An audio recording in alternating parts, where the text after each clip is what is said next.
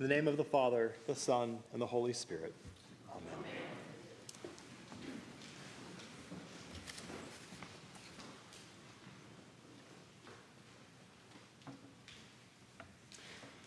The church's one foundation is Jesus Christ, her Lord. The first line from our opening hymn this morning is so familiar to us. The idea of Jesus Christ being the foundation of our faith is something we're all used to hearing about. Our opening collect for today even begins Almighty God, you have built your church upon the foundation of the apostles and prophets, Jesus Christ Himself being the chief cornerstone. The foundation of our faith, upon which everything else is built. Here at St. John's, we are immensely blessed with this beautiful and historic building in which to worship God. Many of us forget that the space that we're in right now was built in the 1890s and sometime during the 40s was picked up and turned 90 degrees to where it is today. I can't even begin to imagine how that even really happened. Over the years, St. John has seen many additions and renovations and repairs. Some have been relatively small projects, and others, like the most recent, have been quite large. However, each time we've come across an issue that needs to be repaired or something needs to be corrected, you, the wonderful people of St. John's Church, have recognized that importance and have rushed to help complete this project. Now, one of the interesting things about construction, and those of you who work in construction know much better than I do, is that the things that we build, the things that we hope will last through the ages, are all dependent on and grounded literally on their foundations. Our church, meaning both this building and its people, over time has proven themselves capable of being repaired and restored because its foundation is good, it's solid. Now, I know I've said it before, but one of my most favorite movies of all times is this early Tom Hanks movie called The Money Pit. If you haven't seen it, see it. It's hilarious. It's about a couple that buys this huge old mansion that they think will become their dream home. But the night they move in, no sooner do they discover that their ceiling is leaking, but the entire staircase collapses. The bathtub falls through the floor, and their world begins to crumble all around them everything starts to go wrong, including their relationship with each other. They become consumed by this money pit that they are living in. But in the end, at the end of the movie, after months and months of enduring renovation hell, the couple stands in the foyer of their completed home, and Curly, the, the job foreman, looks around and says, You know, this, this wasn't an easy one but the foundation was good. And if that's okay, then everything else can be fixed. How true is that in every aspect of our lives? We can build, we can embellish, we can elaborate on anything. But if the foundation on which that is built, literally or figuratively, is not stable, then anything we build will eventually come crashing down. We find ourselves in an interesting week in the life of the church. Because just in a span of a few days, we celebrate not just one, but two major feast days. Just a few days ago, on the 29th, we celebrated the feast of the apostles St. Peter and St. Paul. Now, Peter and Paul were the most different people you can imagine. They went about everything differently. But the foundation of both of their lives was Jesus Christ. Peter, one of Jesus' original disciples, albeit probably the one with the smallest filter between his brain and his mouth, Peter was charged by Jesus, You are Peter, Petros, and on this rock I will build my church. Direct from Jesus' lips. And Paul, who we know very well, came in his faith much later, after years of persecuting the Christians.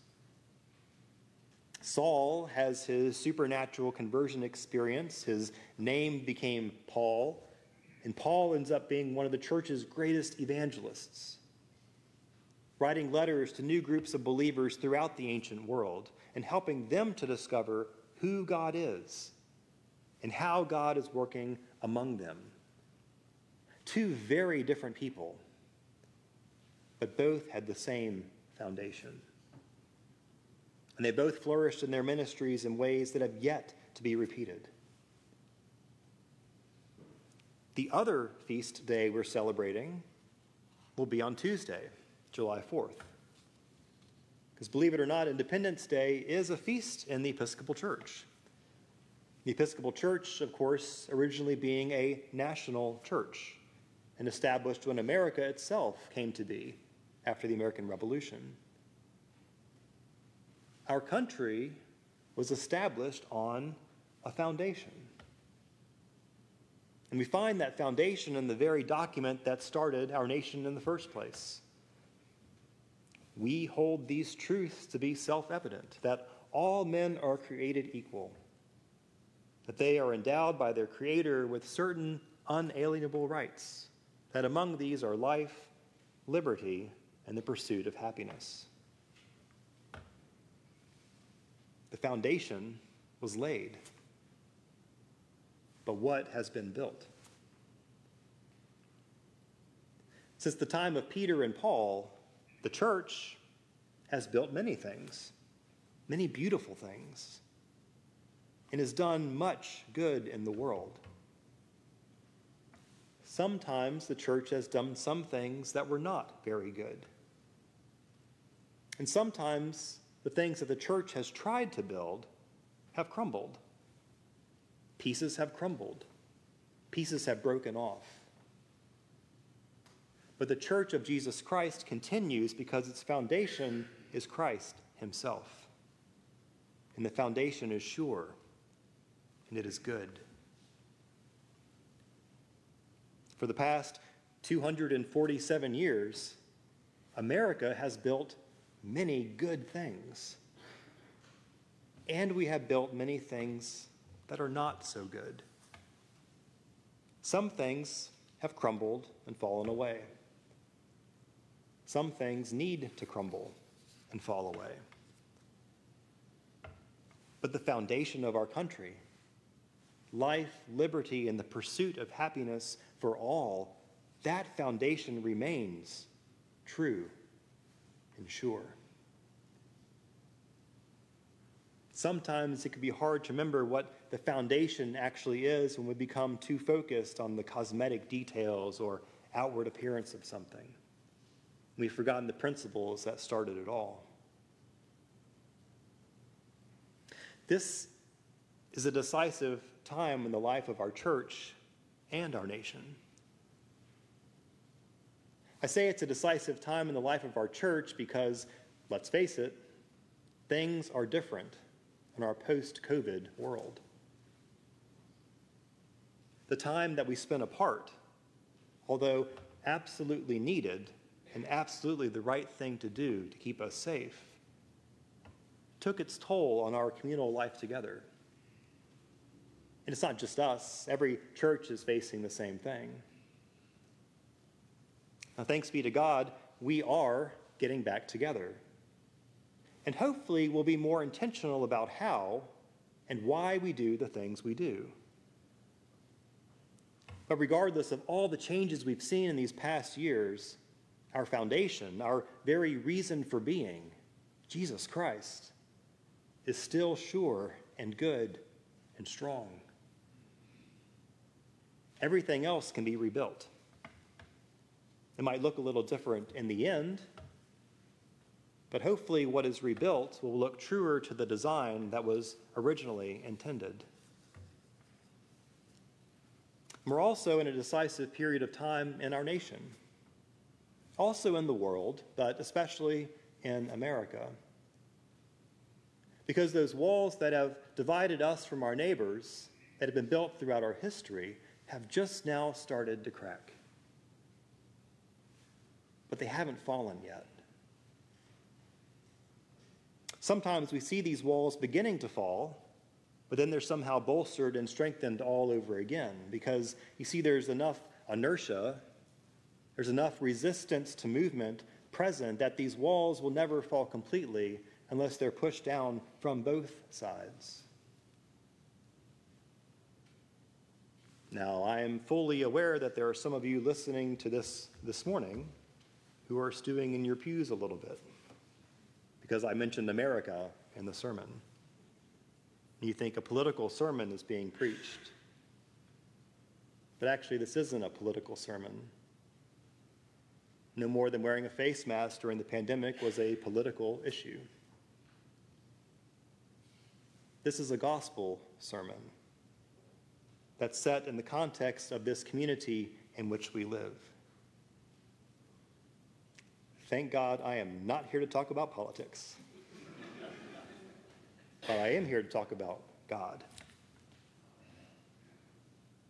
In the reading we heard earlier this morning from the prophet Jeremiah, we heard that God always sends prophets to tell God's message to God's people. There are prophets who prophesy war, famine, and pestilence. And there are prophets who prophesy peace. And as Jeremiah wrote, when the word of that prophet, the one who prophesies peace, when the word of that prophet comes true, then it will be known that the Lord has truly sent the prophet. Oftentimes, the word of God cannot be heard over the words of men. And if you feel like your political or your ideological leanings are constantly being challenged by our gospel messages, love God, love your neighbor. And perhaps there are some things in your life that need to crumble away and be rebuilt.